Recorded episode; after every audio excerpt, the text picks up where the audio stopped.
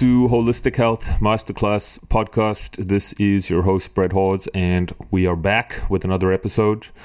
Um, you will have noticed that the schedule has been completely derailed, uh, so we'll have to uh, thank coronavirus for that. Um, yeah, and summer. So, uh, just a couple of announcements really just just one actually before i hop into today's show and uh, i'm really, really happy to say that my upcoming digestive health practitioner masterclass uh, has officially been adopted with the Institute of Holistic Nutrition.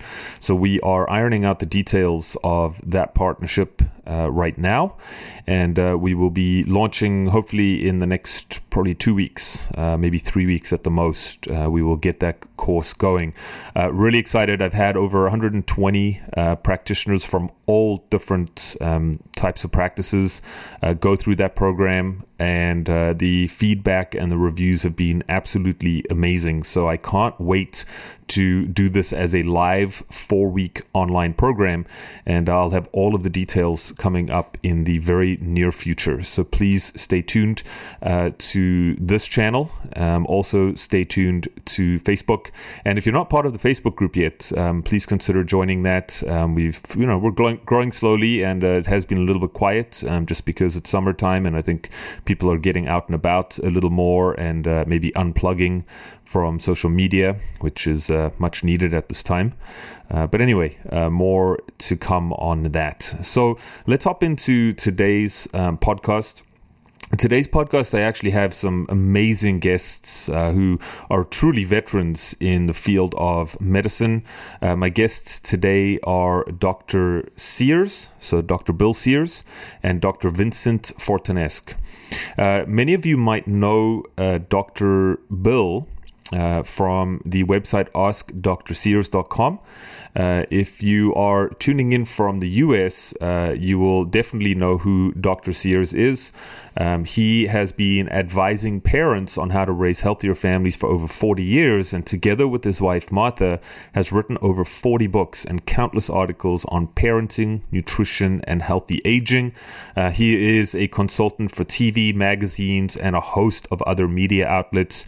Uh, you can check out his website at askdrsears.com. And Dr. Vincent Fortanasce is one of the best medical specialists in North America. He's actually a world renowned neurologist. He's been in practice for over 40 years and has helped thousands of people in the field of neurology and rehabilitation. Uh, he too has appeared as a medical expert on different shows such as 60 Minutes, The Today Show, Dr. Phil, Dateline, CNN, and a host of others. So we are truly in uh, extremely good company for today's podcast. And just to give you the thousand foot overview, um, you know, of what we talk about today, uh, we really talk about brain health and everything to do around brain health. So we spend a good bit of time talking about things like the aging brain. All right, so uh, dementia, Parkinson's, um, Alzheimer's, and so forth. And we also spend a good chunk of time talking about children's brain health and some interesting connections between things like ADD, ADHD, and really how that ties into the aging brain and what that means for later on in life. So uh, we get a lot of you know amazing tidbits here, uh, talking about um, what signs to look out for right um, particularly as we get older you know so warning signs to show that our cognition and uh, brain health is actually declining. We talk uh, about tons of different tools um, that sort of traverse between uh, lifestyle supplements and food and how you can really support both your children's brain health as well as your own and all of this, of course, is wrapped up into a neat, digestible, uh, very well researched book called The Healthy Brain.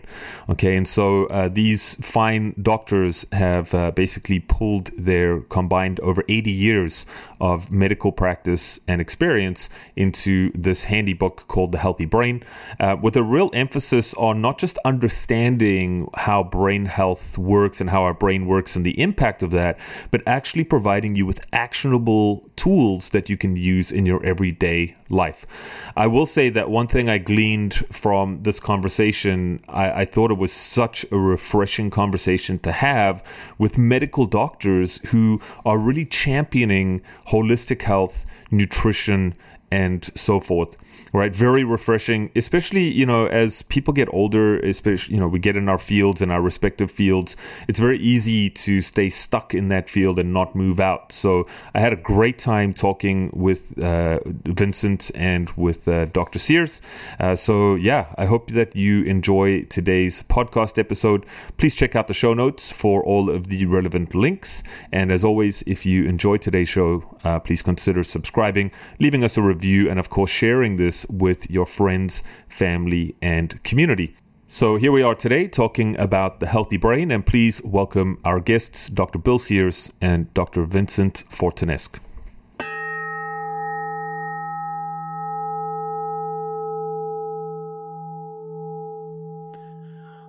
Right. Hey, guys, welcome to the show. Uh, thank you so much for stopping in today and sharing your years and years and years of knowledge. Um, I am very, very excited to get into today's um, episode uh, because I know that it's such a hot topic for so many people, whether they're young or old. And I'm sure we'll get into some of these topics uh, as we get into the show. But perhaps, um, Bill, we can start with you. Um, you know, I don't know where you want to pick it up, but just maybe a potted bio of who you are, um, where you sort of come from, and how you got to where you are today. Uh, well, my main claim to fame uh, Brett, is I did my uh, pediatric training in Toronto at yes. Children's Hospital there, the largest children's hospital in the world. So uh, I want to thank you, Canadians, for uh, giving me a good education. Yeah, wonderful and, uh, facility. Wonderful facility. Yeah. Been in uh, medical practice for 50 years, eight children. And Vince and I, Vince we met each other years ago, and Vince is our godfather to two of our children. Yes, a real Italian godfather, and we're uh, pleased to uh, to co-author our Healthy Brain book together. Amazing. And uh, Vince, yourself, what's your background, and um, you know what what brings you into the fold? Well, uh, you know, I'm a uh, neurologist. I trained at USC uh, and at Yale, and um, you know, I've always been interested in um, you know the aging of the brain and, you know, I had a mother who uh, lived to 105 and didn't uh, really have memory difficulties until 104. My father had difficulties when he turned 70. And that really turned myself towards uh, Alzheimer's. And when I first started practice, I had maybe one patient a month come in with uh, difficulties with memory. Um, by 1999, 2000, I was saying that I was seeing about eight patients a week, new patients a week with uh, memory difficulties. So it was very, very clear to me that there was a phenomenon occurring in the United States and in the uh, first world countries, especially uh, with memory. And uh, the question was, is why was this happening? And more important is, what can we do about it? And that's what this book is all about is, mm. you know, why is it occurring and what you can do today in order to prevent it because it is completely preventable. Well, I think that's, I mean, obvious, obviously extremely good for people to know, um, you know, because we want, we don't want to leave people hanging by the end of the show. So I know we're going to get into some actionable items and tools that people can really use at home. But, you know, coming back to something you were saying, do you feel that in addition to um, Alzheimer's, do we feel that there's other brain conditions that are also on the rise as well? So things like dementia, Parkinson's, um, stuff like that? Yes, definitely. Uh, well, you know, dementia, of course, is memory loss. Yeah. It uh, comes from the the Italian, uh, I should say, the uh, Latin words "de mentis." You know, uh, it means out of one's mind. Hmm. And uh, you know, this is you know definitely where the you know the word dementia comes from. Mm-hmm. And uh, so, you know, the, the whole fact of losing one's memory and dementia, you know, really are synonymous. And uh, about 90% of all memory loss is secondary to, uh, to uh, dementia from a chronic uh, process rather than, you know, having uh, multiple strokes or having head injury. they only le- add up into less than 10% of the people who have really memory loss. Wow. And yeah, I mean, you know, so I think it's important for people to realize that if we're talking about something that is chronic, um, degenerative, uh, uh obviously this is a, uh, something that takes a long time to progress and is not, you know, it doesn't just happen overnight. And uh, of course, conversely, then it means that you can reverse or at least prevent it from from happening, which is which is great. Yeah, uh, and that was what this the reason for writing this book was for to help people understand that number one they can do something, number two they should start recognizing the signs uh, that they're having memory difficulties, and third that they should start instilling the treatment for those uh, memory difficulties, and uh, also recognizing uh, this. What the book does it helps people recognize what are the signs and that they could see in themselves, but especially maybe in their parents or in their brothers or sisters or, or close friends, so that they can intervene and say, hey, um, you know, something has to be done. And not only that, but you don't always tell the person who's having memory loss that they're having memory loss. What you really want to do is tell their family and get the entire family involved. And in fact, most of the patients that I see in my office, they're brought in, and the patient themselves will sit there and I'll ask them, "Why are you there?" And they'll say, uh, "I don't know. Uh, my uh, my daughter and my son brought me here," and that right away tells me what the diagnosis is.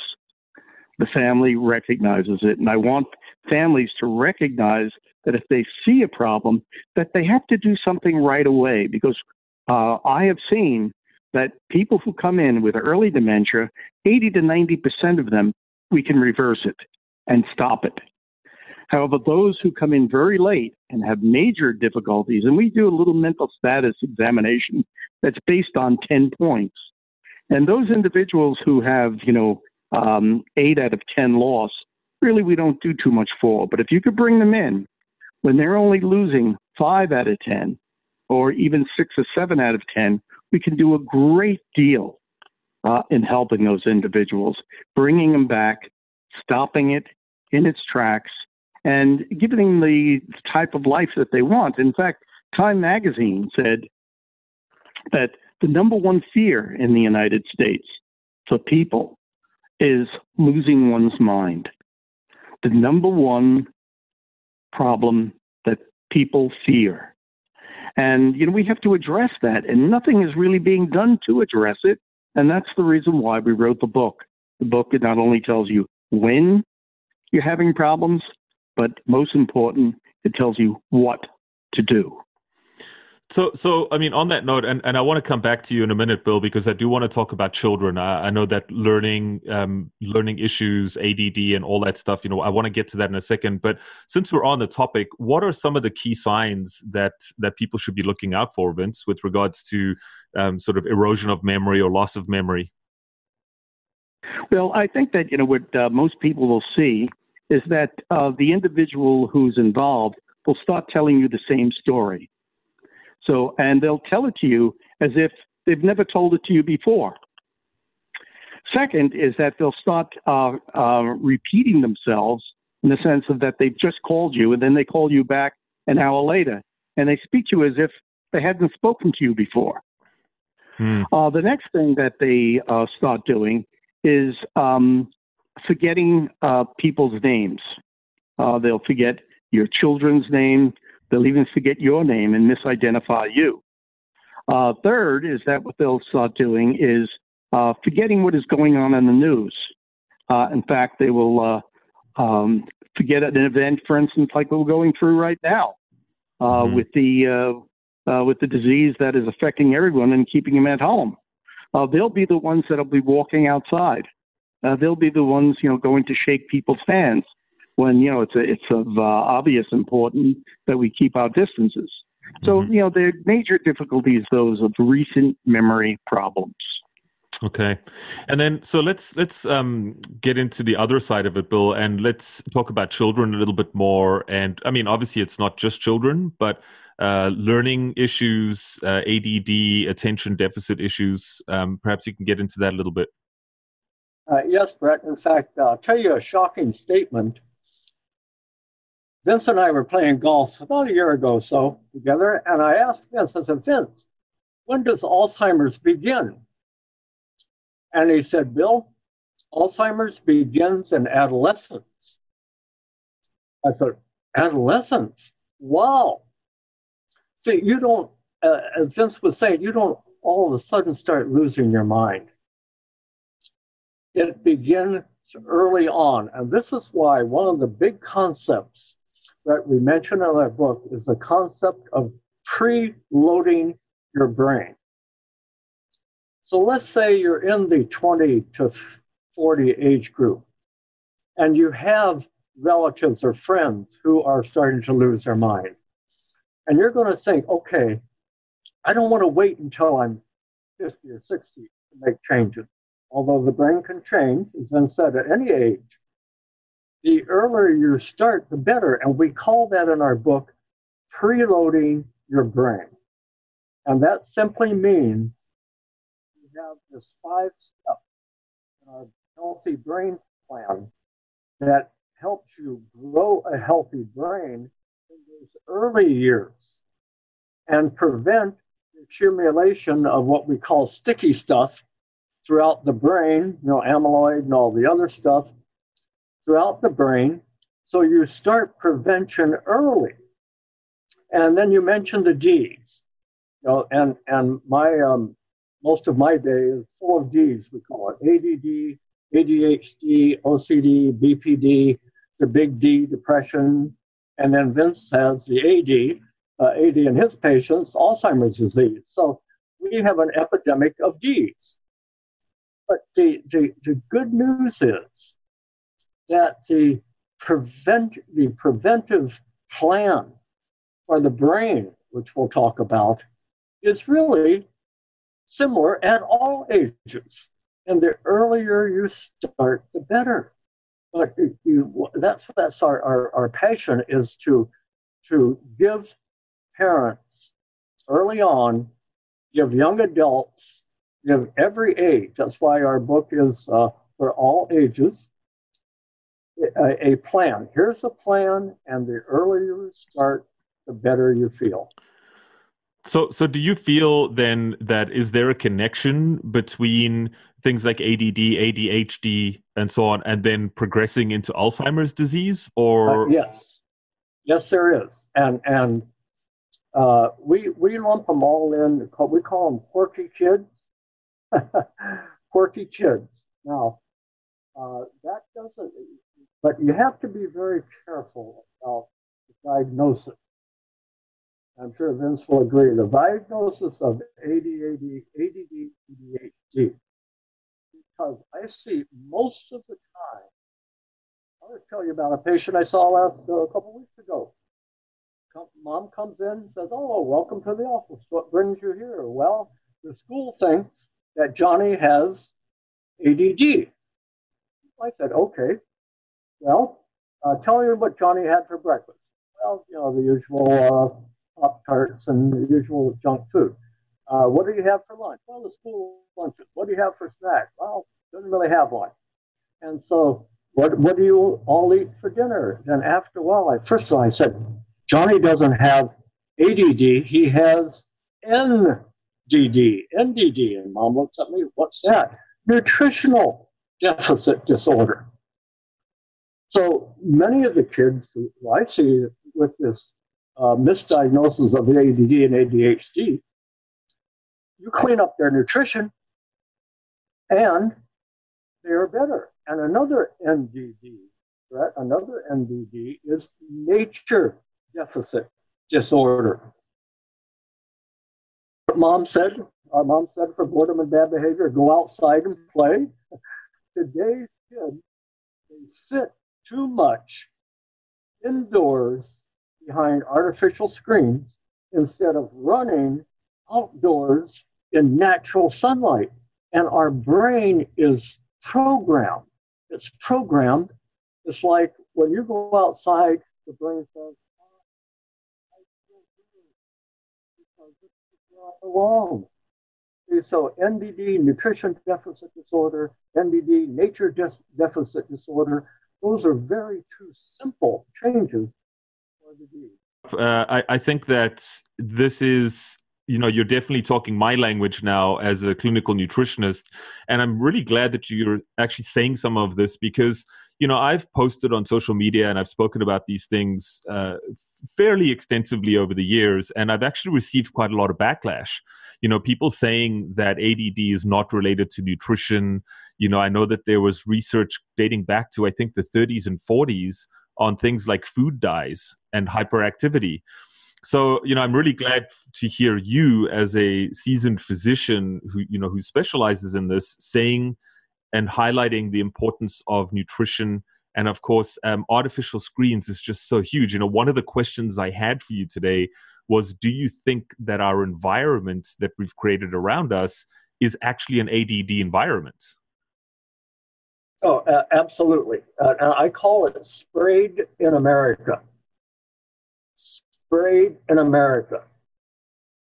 We call it neurotoxins. There's actually a name, actually a name for all that stuff you spray on, on plants. It's a neurotoxin sprayed in America. So yes, Brett, I, I really feel that that we, we've got to clean up the pesticide issue. Oh yeah, yeah and you know that's something I've actually spoken about fairly at length on the show as well. Is is you know having um, specialists, if you will, uh, people like Dr. Stephanie Seneff, um, investigative reporters. I've done a lot of, of work on Roundup and, and glyphosate, which is just just wreaking havoc not just on our brains, but also, I mean, let's just sort of segue into the next uh, topic here. Is making or wreaking havoc on our microbiome and our gut and i know that's something that is just so front and center these days is the gut brain connection. So i don't know who wants to field that or where you want to start but maybe we can uh, get into that for our listeners. Oh the, the, gut the gut the second brain the gut brain. In fact uh, that's one of um, my favorite chapters in our book the uh, we call it the mind microbe connection. And if if our listeners can follow me and I'm going to give you the pediatric version, and Vince will chime in with it. but basically, picture the head brain. The head brain sending biochemical text messages from the head brain down the middle of the body through the vagus nerve, the superhighway of the body, the biggest nerve in the body. And the vagus nerve fans out throughout the gut into the gut brain the gut brain neurologically is called the second brain. And the, so the gut brain and the head brain text each other, biochemically text one another through neurochemicals all day long. And in the gut brain, you have what's called the microbiome. Microbiome is the community of bacteria, the community of gut bugs that live in the lining of your gut and in return for free food and a warm place to live, they do good things for you. They're like a pharmacy inside.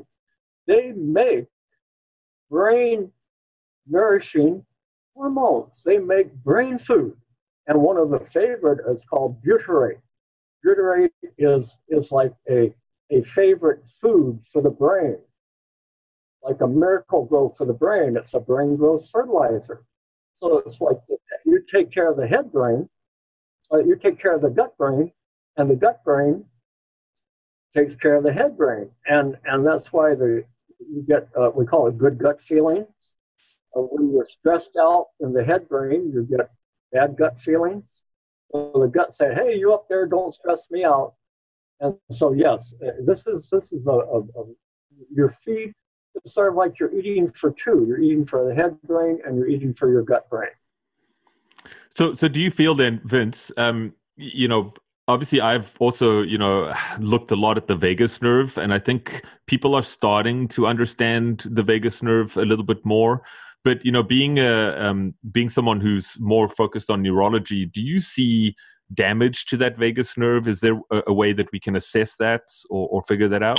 Well, no, I, I think that rather than uh, looking at it growing and not growing, it's its effect on the brain. The vagus nerve is really a rest and relaxation mm. uh, nerve.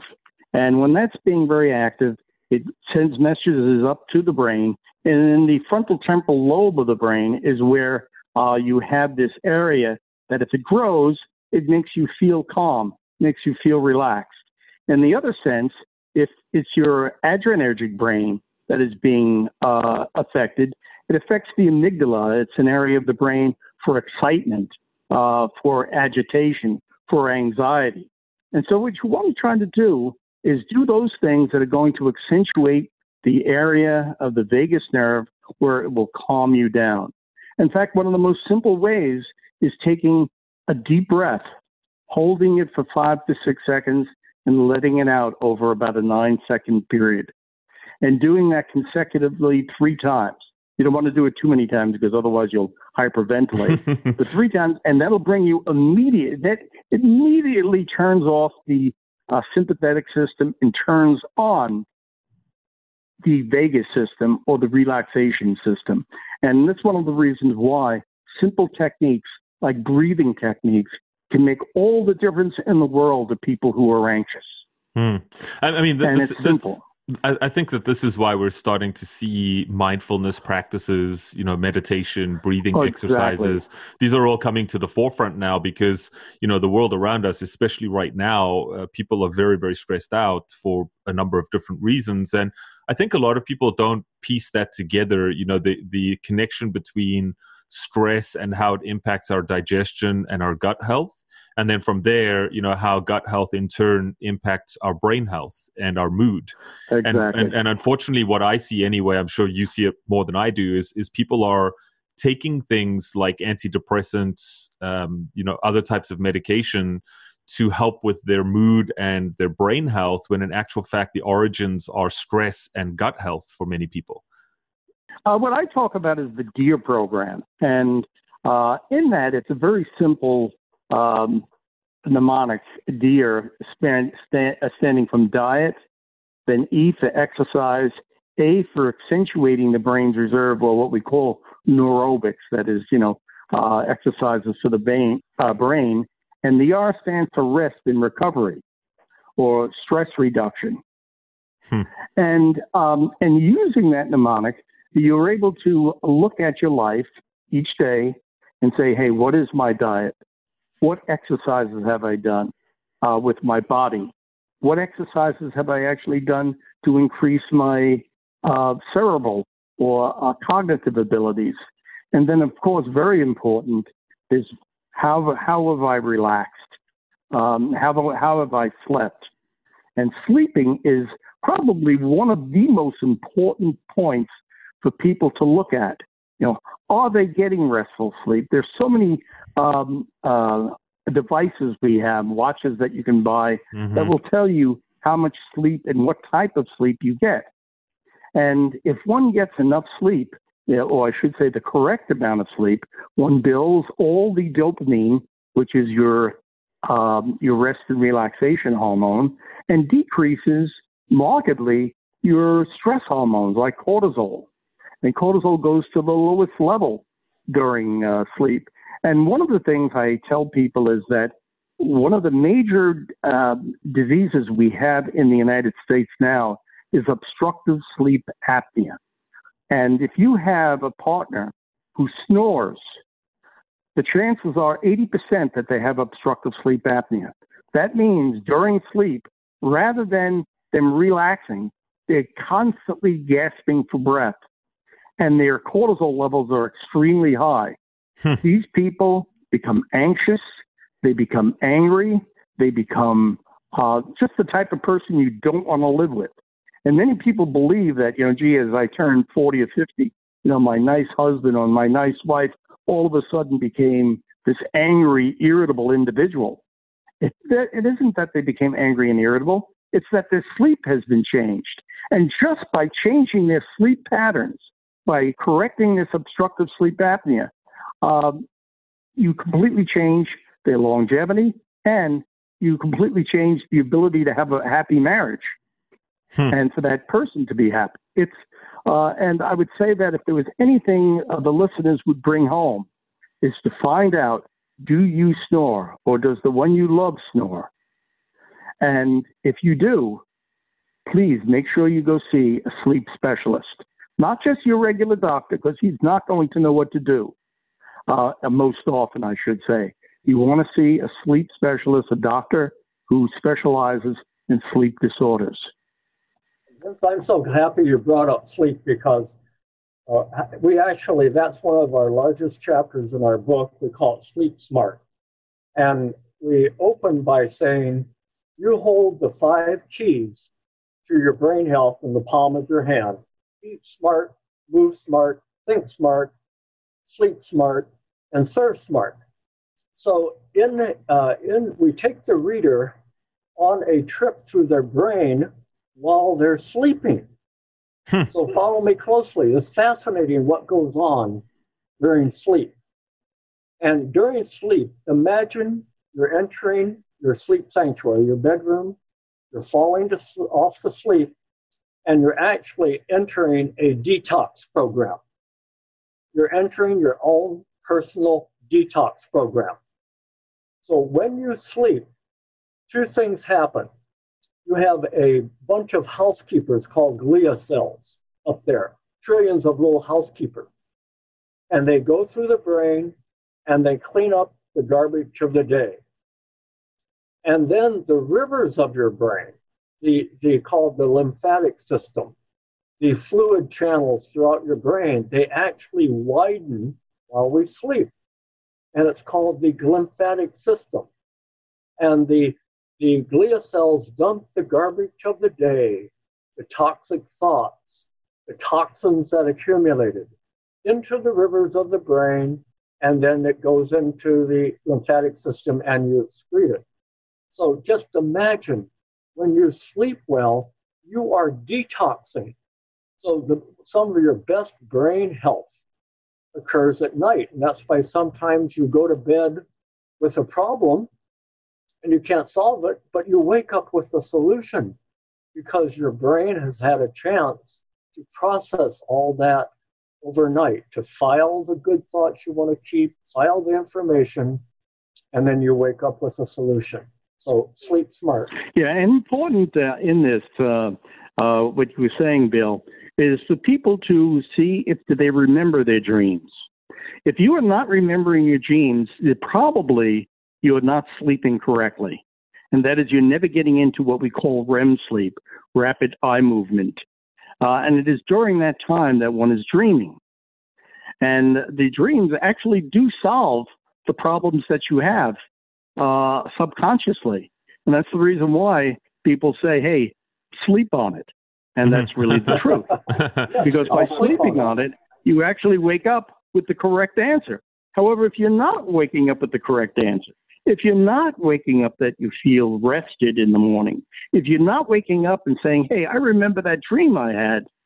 Uh, in fact, I just told my wife about a dream I had, which had to do something with, with something we saw on television last night that had something to do with our relationship.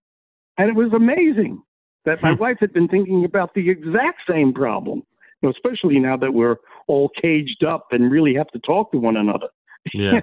well, you, you know, just just to pull all of that together, I think um, you know one message that I keep getting, hearing both of you talk about this, is how burned out everyone is. You know, we're just so overstimulated. We're so wired there's so much going on. You know we've got information flying at us 24/7 from all channels. You know do you do you feel like a lot of this because i know sleep is such a hot topic these days you know especially in my world as well. People are looking for tools to help them sleep better. Um, but you know what i'm hearing is perhaps this overstimulation is really driving a lot of these brain health issues. Is that is that is that a fair thing to say? Correct. And and brain, uh, you mentioned the magic word tools.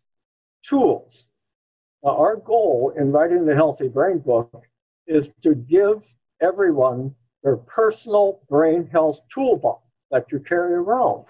Exactly. And, and the the uh, you mentioned the medications and and pills. All right. Now, our philosophy is skills and pills. Skills before pills. Sometimes you have skills and pills, sometimes skills only, but you never have pills only. That is the worst thing you can do for your brain. Well, I'll just take this. No, it's take this and do this. And what we what we give is is the tools in the book. Do this. Pills and skills are skills before pills. And that, that overload you mentioned, for example, just one of these tools, the, the way people begin the day, if your brain could, could prompt you to say, if, if you, I'm going to be on overload all day, so at least start me out in the right way. So meditation for the first, say, even five or 10 minutes as you start the day. And we call it, we have a, a, a whole section called the attitude of gratitude the grateful brain, it's called in neurology, Vince can comment on it's actually called the grateful brain, where they've taken people, meditators, people who just get out and think about all the things I am grateful for, and they wire them up. And your calming center, your feel good center of your brain lights up, and your feel bad, your stress center uh, dials down. That's a wonderful way start today. And, and so I, I do that even in kids, if parents are listening. Uh, we are, I'm starting to teach meditation techniques to seven year olds in my office. Awesome. And what we do, we call it the I am. So I have parents lie down with their children and say, think of five things that you that you are just you feel so good about. I am smart. I am pretty. I am a good soccer player. I am, I am. They wake up in the morning, they repeat that. That, that grateful brain calms the brain. As Vince mentioned, we are brains out of balance. That, that's mental unwellness in a nutshell, an imbalanced brain. When you calm yourself by frequent mini meditations throughout the day, you are balancing your brain. Mm. Vince, do you have anything to add on that? And and then I want to come back to um, medications because I know a lot of people, as you said, are popping pills, and I know that some of these medications might be beneficial, some might suppress um, brain health. So we can circle back to that. But Vince, if if you had anything to add, what I would say is that you know the amount of medication, according to the Academy of Neurology, uh, used for sleep and for relaxation has increased uh, 1,500% uh, since 1990. Wow. And that is an incredible amount. What it really means is that people pop pills before they even think about what they can do uh, physically or mentally about their uh, their problems, their anxiety. And so we've come to become a nation of uh, let's take pills first and forget about the skills. And that's one of the reasons why a book like this is so important because it gives you the concrete way of approaching a problem and solving it by yourself without pills. And, you know, watching your diet, watching your exercise, knowing what exercise to do, how long it should be done, what types of exercise can you do in your own home or outside with your, your partner. Um, so you know the, these are the type of skills that we try to enlist in this book so that it's very very simple for individuals. And anytime they have a problem they just have to return. Take, take a look at the book. In the back there's a summary of everything that you need. If, if, if I can just um, add one thing or, or perhaps get your insight on this, you know, 1500% is a pretty significant amount over the span of 30 years, mm-hmm. um, 30, 20 years, sorry, 20 years. And no 30 years what am i talking about? But but yeah 30 years why yeah. why do you feel i mean is this is this just people looking for a quick fix? Or do you feel that there's perhaps overprescription from doctors? Or why why do we think people are just popping more pills than ever before? Well i, I think it's both. Uh, number one is that uh, people feel uh, that the people have learned that medicine knows everything. And so therefore it's much easier to pop a pill than try to solve a problem. And so that it's much easier to um, give me something to fall asleep rather than taking a half hour to an hour before going to bed and uh, doing something pleasant, listening to music, reading something that's uh, amusing for oneself, rather than listening to the news and then falling asleep and uh, listening to all the tragedies that have happened in the world and to recognize that they are creating their own hell. They are creating their own misery. And just as we create a misery, we can also ameliorate a misery, we could prevent it. And we can do things that will keep us calm, keep us relaxed, and have a, uh, a night's sleep that is meaningful. And once again, I, I keep on saying, please, if you do not have dreams, the, tr- the problem is, is that you probably have obstructive sleep apnea, especially if you've gained a little bit of weight. Um, and as I said, the over 25% of males who are over 40 years of age have obstructive sleep apnea. It'll cause dementia. It'll cause four times the amount of cancers. It'll cause six times the amount of kidney problems and hypertension. And so there are numerous diseases which have been linked clearly with it. And this is just not hearsay. These are things that are in the American Medical Association's uh, guidelines for preventing heart disease, hypertension, and dementia. Wow. Wow. And, and, and another uh, another reason to add to that, Vince, that uh, pills are so widely prescribed is the doctor simply does not have the time. And oh, exactly. The term, exactly. The term doctor, term doctor in Latin means teacher, not prescriber. See, so this is why, like yourself, that um, people need to see a naturopath. It's to do, doctor, what can I take? All right, they go to the MD. But what the, the take doesn't take much time. But doctor, what can I do? Yeah, a lot of people do, Bill. What they'll do is that uh, when they come home, the parents or the uh, husband or whatever have you will ask them, "Well, what medication did he give you?" And in fact, if you yes. don't give a person a medication, uh, the oh. doctor hasn't done his job. Yes. Yeah. Yeah. And so this is one of the reasons why I will say, uh, take certain vitamins, uh, take Juice Plus, uh, and so that they actually do go home uh, with taking something which is naturally good for them. You know, like Juice Plus. Yeah. So so so let let let let's get into that a little bit. What are your? I mean, you're talking vitamins, minerals. You know, th- that's my that's my wheelhouse. Um, what do you think? Uh, like your take on things like nootropics or herbs or vitamins and minerals? Maybe if we could share maybe your top five with our listeners, uh, so, so something they can do right right away. Sure. Yeah, and and um, the the uh, uh, in fact, we have we have a, a, whole section called the smart use of supplements, because Vince will testify on this too. That you know, parents come in with their bag of supplements, mm-hmm. and they go in the top end, they come out the bottom end, and they don't do any good because there's no science behind them.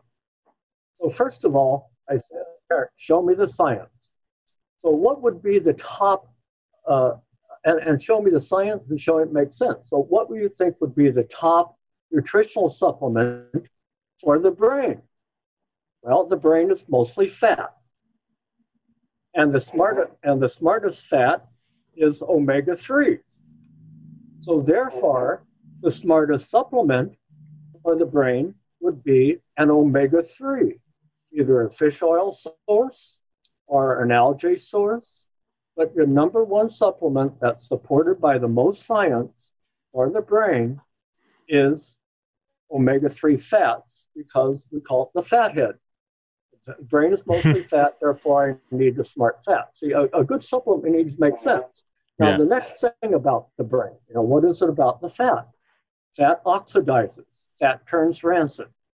So, you ever left a piece of fresh fish out overnight and it smells in the morning, that's medically speaking, it oxidizes, it turns rancid. Therefore, the next supplement that, that we need is antioxidants. Antioxidant. And what is your best source? Your best four sources of antioxidants fruits, veggies, berries, and omega antioxidants. So you need a supplement that is supported by science that has high doses of antioxidants in it. That's the second one. And Vince mentioned my favorite, Juice Plus, which you can actually get up and counter. Uh, thirdly, vitamin D. Vitamin D, nature's antioxidant. We are sunlight deprived. So vitamin D has good sense.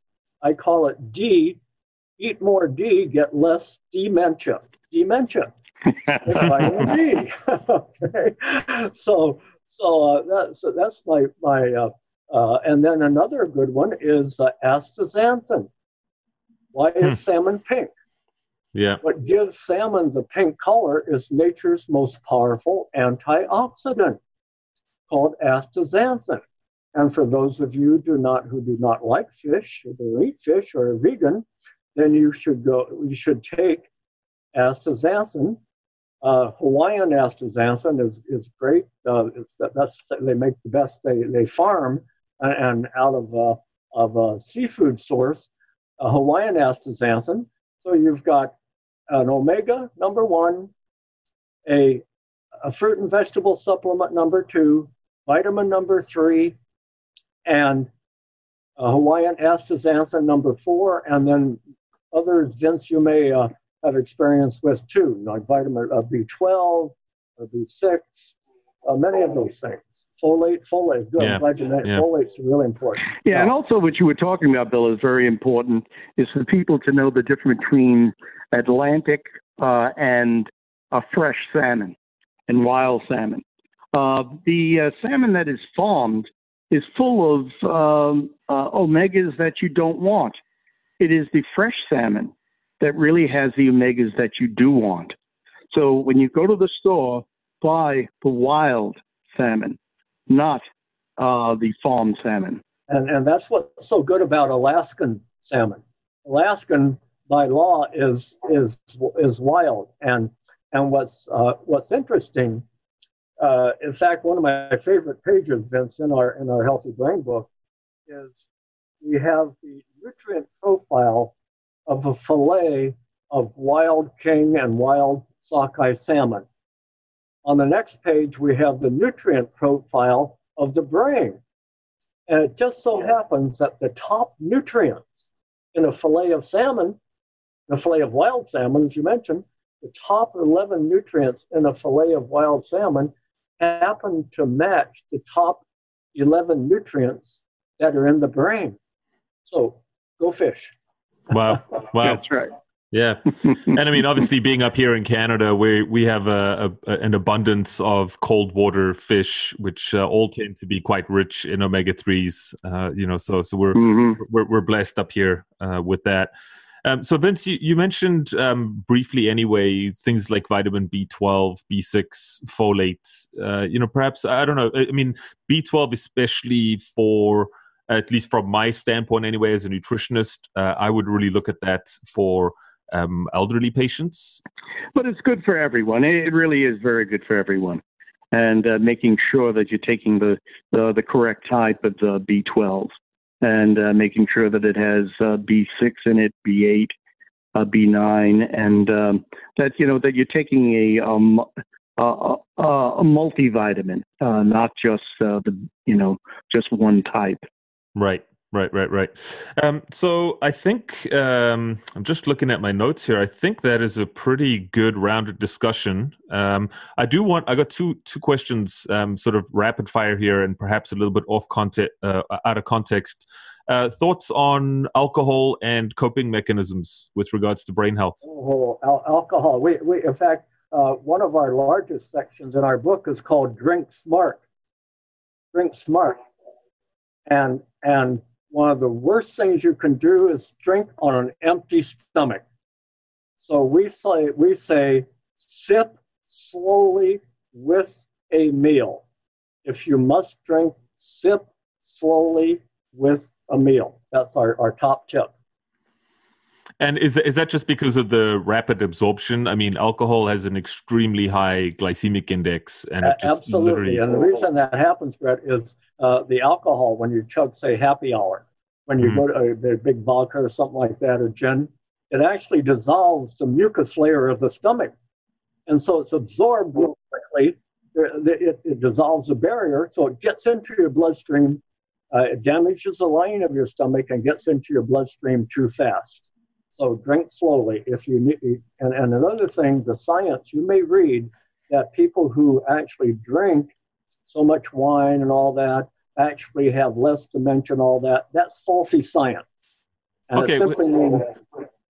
Yeah, if you don't if you don't drink, there's no reason to start. Mm. I think pe- people use that as a very convenient excuse, you know, the French paradox, right? So I'll just eat my oh, white baguettes and drink a bottle of wine every night, and that should do the I, trick. I'm, and... I, am guilty. I love my glass of wine a couple times a week.